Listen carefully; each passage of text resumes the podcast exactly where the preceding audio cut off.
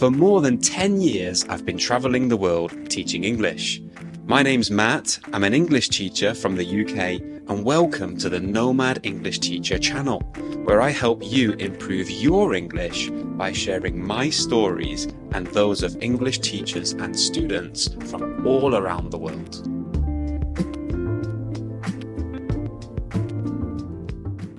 Hello and welcome back to the podcast. In today's episode, we're going to be talking more about food. We're going to be learning loads and loads of adjectives that we can use to describe food in English. We've got a couple of nice phrases and idioms as always as well. So today we're continuing to talk about the two months that I spent living and working or digital nomading, let's say, in Florence, in Italy. And we can't talk about Italy without talking about Italian food, right? So I'm going to talk you through all of the things, not all of the things, but most of the things that I ate while I was in Italy. And I'm going to use loads of nice, natural English adjectives to describe them. I say natural, guys, because often when it comes to describing food, we learn from our English textbooks and maybe English lessons some adjectives like delicious, which we don't really use in real life anymore. So we're going to be learning some really natural ones that real native English speakers use to describe food today. Now, before we get into this, I just want to make it clear my voice doesn't sound great today, I don't think, and uh, I've got a pretty bad cold. You might notice if you're watching as well that my background has changed. So I've left Lisbon. I had a great time in Lisbon, but now I'm back home in Nottingham in England. Gonna be staying here for Christmas. It's really nice to be back, but after two days, I picked up a very, very bad cold. And um, yeah, I'm feeling much better now, but my voice is still a little bit croaky, right? Croaky. Croaky means it sounds a bit like a frog. Okay, so my voice is still a bit croaky, but uh, I'm going to try my best today and I'm sure I can get through it. Apologies to you if I don't sound very nice today, but hopefully you can still understand everything I'm going to teach you today. Okay, so with that out of the way, um, let's get into this topic. We're going to talk about food describing food in Florence, in Italy. Let's do it.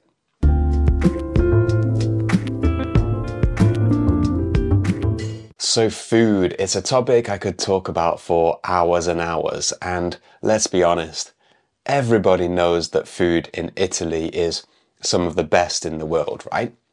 Before I get into this, guys, I want to talk a little bit about how we can describe food that we enjoy in English. So, very often when we look at a textbook or an English lesson, we're taught the word delicious, right?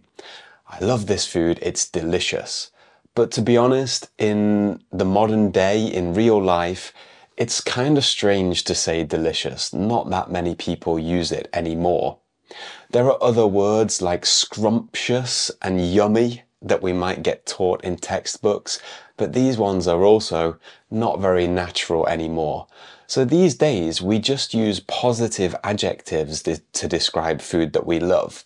For example, we might just say, this tastes amazing, or this is incredible, or this tastes so good. Those are the most natural ways to say that you enjoy food these days. But I did do a full episode on how to describe food that you enjoy, and that was in episode 9 when I was talking about Taiwanese food. So go check that one out if you're interested in that. But for today, we're going to be focusing on describing the flavors and the textures of different foods as we go through all of the things, not, not all of the things, but some of the best things that I ate during my two months living and working or digital nomading in Italy. So I was living in Florence and one of the most famous things to eat in Florence is the Florentine steak. I'm sure you all know what a steak is, right? It's a big piece of beef. Now, honestly, I'm not a huge fan of steak, really. I like it, but it's never something that I usually order. Notice there, guys, I said I'm not a huge fan of steak. So to be a fan of something means to love it, to like it. Usually you're a fan of a team, a sports team, or maybe you're a fan of a singer. But we can also say you're a fan or of, of food as well. But I'm not a huge fan of steak. although I like it. Florentine steak, however, is one of the things you must try if you go to Florence, and it was actually something that I ate in the first meal I had in Florence.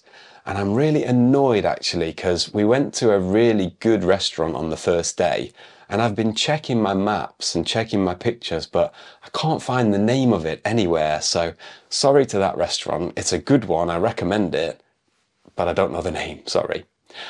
So we ordered uh, the Florentine steak, and this was part of, I think, a four course meal. So remember, it was our first meal in Italy, and um, I was quite confused about how things work there because on the menu there is a, a starter, and then there's a first course, and then a second course, and then dessert. Usually, when I go for dinner, you know, in England and most countries, it's first course, second course, dessert, and the first course is the starter, right? But I noticed in Italy that there are there's a starter, and then there are two main courses, which really confused me. Um, usually, the first course is some kind of pasta, and the second course is other dishes. And after this first experience, I realized you don't need to order every course because it's so much food. But on this first day, first experience, we ordered all four courses and it was a lot of food. Anyway, the Florentine steak was the second course. So dessert, first course, second course. The Florentine steak was the second course, so really it's the third course, if you know what I mean. And um, it came out and it was absolutely massive. It was massive. Let's think of a few words. There are so many words in English that mean very big. So massive, huge, enormous, ginormous, giant, all of these words work. This was a massive steak and it was very, very thick. Okay, very thick. Now, with steak, there are, of course, different ways to cook it. So some people like it to be cooked for a very short time. Some people prefer it to be cooked for a little bit longer let's think about the words we can use to, to describe that. And if you go to a, an English speaking country and order steak, this is going to be very important. So if you like your steak cooked for a very short time, you like it really red in the middle, then you like rare steak. Rare steak. That's spelled R A R E. So rare steak is very pink, right? Very red. It's not cooked very for a very long time. Okay. The opposite of that, so a steak that is cooked for a long time, is totally cooked all the way through, is well done. Well done. So a well done steak is a steak that's cooked for quite a long time. Steak lovers, I know, don't really like well done steak, right? But usually if I order steak, that's what I order, well done. I don't like to see the blood in there. It's, it's not for me. So rare, cooked for a very short time. Well done, cooked for a very long time. How about in the middle then, between rare and well done? Well, very easy. It's medium, medium. So if you like your steak cooked between rare and well done, you like medium steak. Anyway, the Florentine steak, because it's so thick, it is rare. It's always rare. One time I even tried to order it well done and they said, we can't, we can't do that because it's so thick. It's kind of impossible to cook all the way through. So I just had to deal with that. And to be honest, it was, it was really good. It was really nice steak. Um, if you're a real steak lover, you'll love the Florentine steak in Florence. Um, but it was a little bit red for me, and the blood in there makes me a little bit uncomfortable. I'm just not a massive fan of that. Anyway, I was thinking of a few words that we could use to describe the taste of steak. And when a steak is rare, we could say it's quite juicy, quite juicy. Okay, so it has a lot of juice, a lot of liquid, it's quite juicy. But we could also say it's quite bloody okay, quite bloody. So if it has a lot of blood in it, it's bloody. And you might notice here one really common thing with adjectives that we use to describe food in English, Actually, they're just nouns or verbs that we add y on the end of. Okay, so a steak has a lot of juice, it's juicy. A steak has a lot of blood, it's bloody. Okay, and there are so many other examples of adjectives like this that we use to describe food, and um, we're going to use a lot of them today actually. So rare steak can be juicy and bloody. How about well done steak? If it's well done and it's not cooked very well, it could be chewy, chewy. So you need to chew a lot to eat the steak. It's chewy. Chew means, you know, when you put the food in your mouth, you use your teeth to break it into smaller pieces. This is chewing. If you need to chew a lot, the food is chewy. And I think chewy steak is not very good, right? Also, if the steak is well done, you could call it tough. It's tough, okay? And when a steak or a food is tough, it means it's very difficult to chew. Okay, you can't chew through it. It's quite hard. So well done steak could be really tough. Funny story actually. My uh, my grandpa before he passed away, he often ordered steak in a restaurant and he would always order it well done. And then he would always complain that it was too tough. And we used to say, well, grandpa, if you order well done steak, it's gonna be tough, okay? Well done steak is tough, but that was what he liked. Okay, so the Florentine steak, um, a must try if you're visiting Florence, I think. And another must try if you're visiting anywhere in Italy. I don't need to say it, it's pizza. Okay. And if I'm not a huge fan of steak, I am an absolutely massive fan of pizza. I can't get enough of pizza. I absolutely love it. So I was, this was one of the things I was most excited about when I went to Italy was trying all of the different pizza. And I have to say, I, I wasn't disappointed. It's really easy to find good pizza in Florence and, and everywhere in Italy.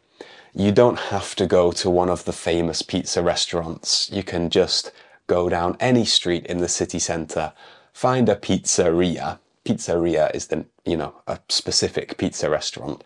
And the pizza is going to be really good. It's going to be great the best pizza that I had in Italy, and probably the best pizza I've ever had in my life, was in Sicily.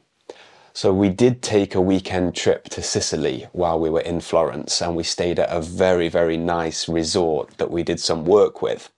And um, the restaurant was a was quite posh. It was a really posh restaurant. The adjective posh means like high class, upper class, expensive, you know, like the Queen and the King, they're very posh. Okay. Usually I don't, I'm not posh. Okay. I'm really not posh and I don't really like posh places so much. But we had the chance to eat in this posh restaurant for free. So of course we had to go for it. And um, the pizza in there was unbelievable. It was, it was just so good. It had some, like mint flavor on top. It had prawns, this mint stuff, really, really good cheese and very fresh tomatoes. And it was just so good. Oh, it's making my mouth water actually talking about that. There's a nice phrase when we uh, talk about food, guys, to make your mouth water. It means, you know, you feel some water coming in your mouth because that food is so good or it makes you feel hungry. Okay, so this pizza, I'm talking about this pizza now and it's making my mouth water to think about it. I want to eat it again. But some important, well, a very important word when it comes to pizza then is topping. Topping. So I mentioned that that pizza had prawns, it had nice cheese, tomatoes, and some mint. So those were the toppings. Okay, a topping is the thing that you put on the pizza. Let me know what your favorite topping is. Usually my favorite topping is very simple. It's just mushroom and sweet corn. But yeah, let me know what your favorite topping is. How about some adjectives to describe pizza then? So we can talk about the thickness of a pizza as well. So in Italy, the pizza traditionally is quite thin, right? It's not very wide, let's say. It's quite thin. The opposite of thin is thick, thick. So maybe if you go for an American deep style pizza, it could be quite thick. To be honest, I, I like both. I like both. Um, thick pizza, thin pizza, all good for me. What about some other adjectives to describe the taste and the texture, the feeling of pizza then? Well, some pizza, especially thin pizza, might be quite crispy, crispy. This means that it's quite dry and if you pick it up, it won't fall down. So it's kind of firm. So crispy pizza is quite dry and you could pick it up with your hand and it won't fall. How about the opposite of that then? We could have sloppy pizza. Sloppy pizza. So sloppy pizza is quite wet. Maybe it has a lot of sauce on it. And if you try to pick it up, it will fall down. So maybe you need to use a knife and a fork to, to eat this pizza. So crispy and sloppy. Two nice adjectives Two nice adjectives to describe the texture of pizza, and we could use them with other things as well. So maybe biscuits or bread could be crispy, whereas pasta or maybe even a hamburger could be sloppy if it has a lot of sauce in it. So that was pizza. Oh, I want a pizza now. Today's Friday, actually. I'm recording this on a Friday, and um, I like to have pizza on Fridays, so talking about pizza now has really got it into my head that I'm going to have to have a pizza later. I think that's okay though, right? Anyway, another classic of Italian cuisine, of course, is pasta. And again, um, the same as pizza. If you're looking for good pasta, you don't have to go to a specific restaurant. Just find any little restaurant around Florence or around anywhere any city in Italy and you're going to get some good pasta. I, I never had any bad meals while I was in Florence or in Italy. So with pasta then, of course, there are so many different varieties of pasta, so it's really difficult to think of a couple of adjectives that you can use to describe all of them. One of the best pastas I had, and one of the most famous ones that you must try if you go to Florence was a wild boar pappardelle. Pappardelle is of course an Italian word, but it's pappardelle is a style of pasta which is almost like noodles, but each piece is quite wide. So it's like a big wide noodle, and I really like that. I like big pasta. It's cool. So pa this pasta in Florence was wild boar pappardelle, wild boar is an animal. It's like a wild pig. And there are a lot of wild boar in Tuscany, the region around Florence.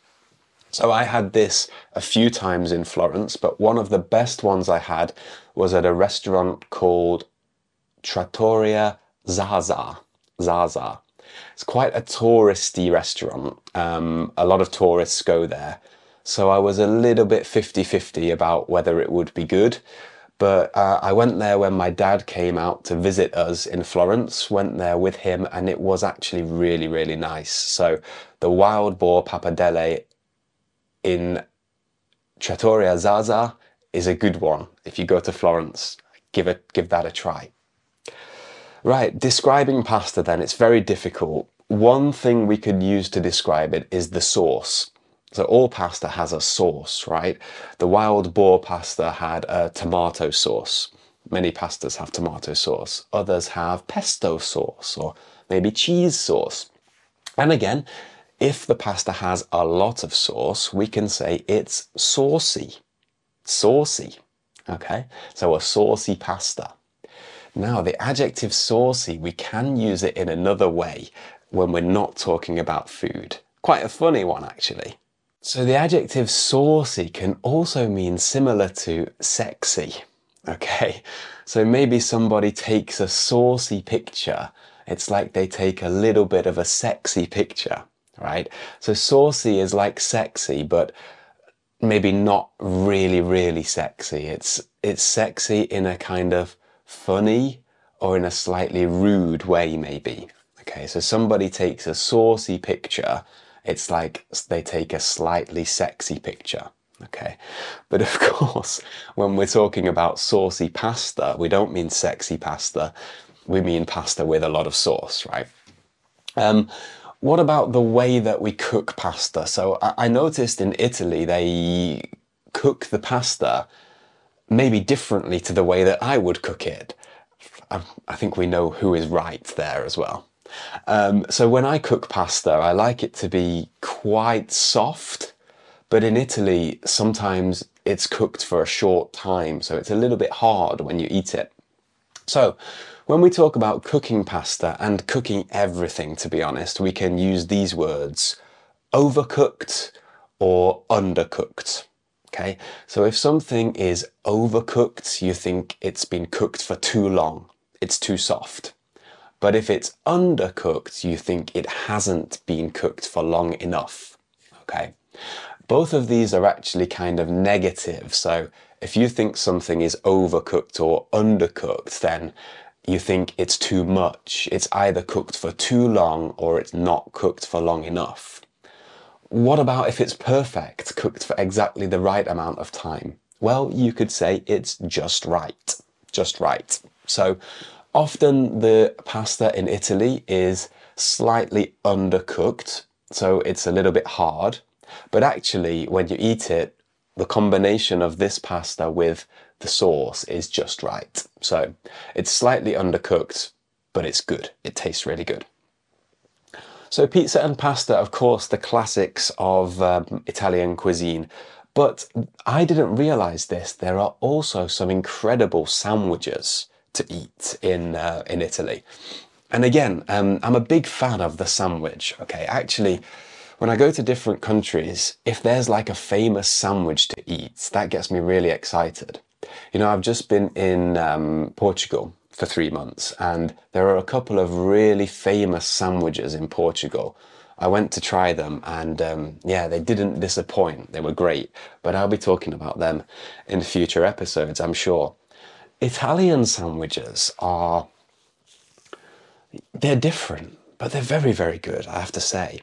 The bread that they use isn't like normal bread, so they often use a bread called focaccia. I don't know if I'm saying that right, focaccia but this bread is quite thick. It's a little bit oily and it has more flavor than, than normal bread. In Florence, I was walking down the street one day and I noticed that everybody, I came to one area near the River Arno and I noticed that everybody who was walking past me was eating a sandwich with like a, a white, white paper around it with some red words on it. And as I noticed this, I looked around and I thought, oh my God, everybody is having this sandwich. What's going on here?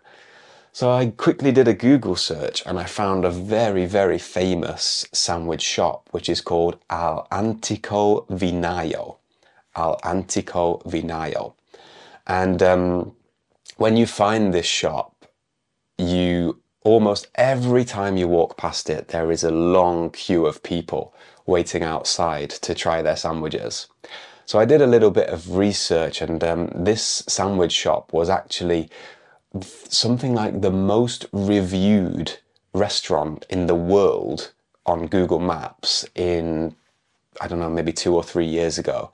So that means out of every restaurant in the world, most people left a review of this restaurant more than any other restaurant in the world. That means a lot of people visit this sandwich shop. Now, because I was living in Florence, sometimes the touristy things didn't really appeal to me. So, you know, it's a normal day for me. Maybe I'm working in a cafe or something. I don't want to stand in a line for an hour to eat a sandwich, right? I want to get a quick sandwich and go. And I'm sure that's what it's like for local people as well. So maybe local people don't go to this sandwich shop so often. It's mainly tourists that visit. But I can't live in a city with one of the most famous sandwich shops in the world and not try the sandwich, right? So we did queue one day. One day we went and queued for the sandwich to be honest, the queue moved pretty quickly, and in about 20 25 minutes, we were at the front and we ordered. Now, they have many choices um, of different sandwich combinations, but I went for a really meaty sandwich, a really meaty sandwich. So a sandwich with a lot of meat. Now, when we talked about pizza, we said that the food we put on a pizza is the topping. But with a sandwich, we put food inside, right? So this is the filling, the filling. So the filling that I chose was a lot of different meat, a lot of Italian ham, Italian salami, and also some cheese as well. And I have to say, this sandwich was was pretty good, man. It was yeah, it was really hearty, a really hearty sandwich. Okay, but it was really nice. When food is hearty, we mean it's very kind of heavy, very strong flavored. It makes you feel really full, but it could also be very satisfying as well. So this meaty sandwich was very hearty. Um, I was really full after I finished, but I have to say it was a good one.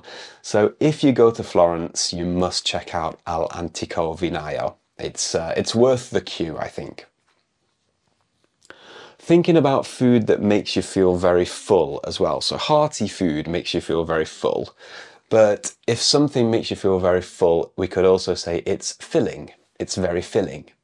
So this sandwich, it has very thick bread, loads of meat. It's very, very filling, right? It makes you feel full when you eat it.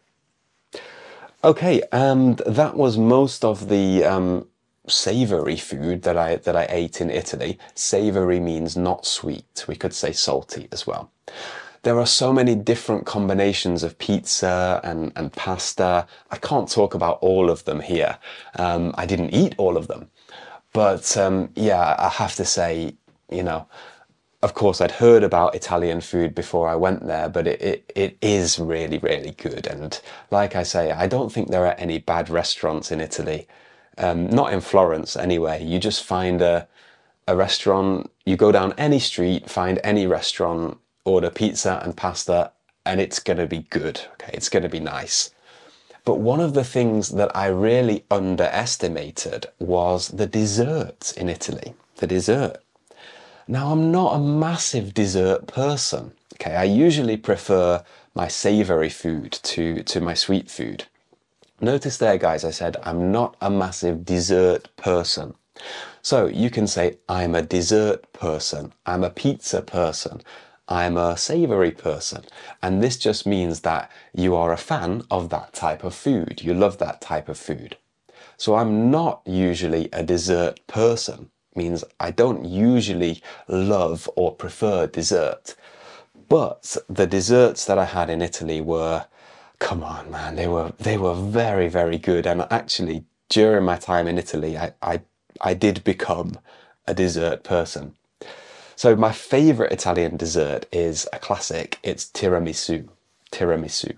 And if you, you should know what tiramisu is, but if you don't, it's like a sponge cake with a coffee flavor. It has some coffee syrup in there and a lot of cream. And um, yeah, I ordered tiramisu. Tiramisu was my go-to dessert while I was in Italy. It was my go-to dessert.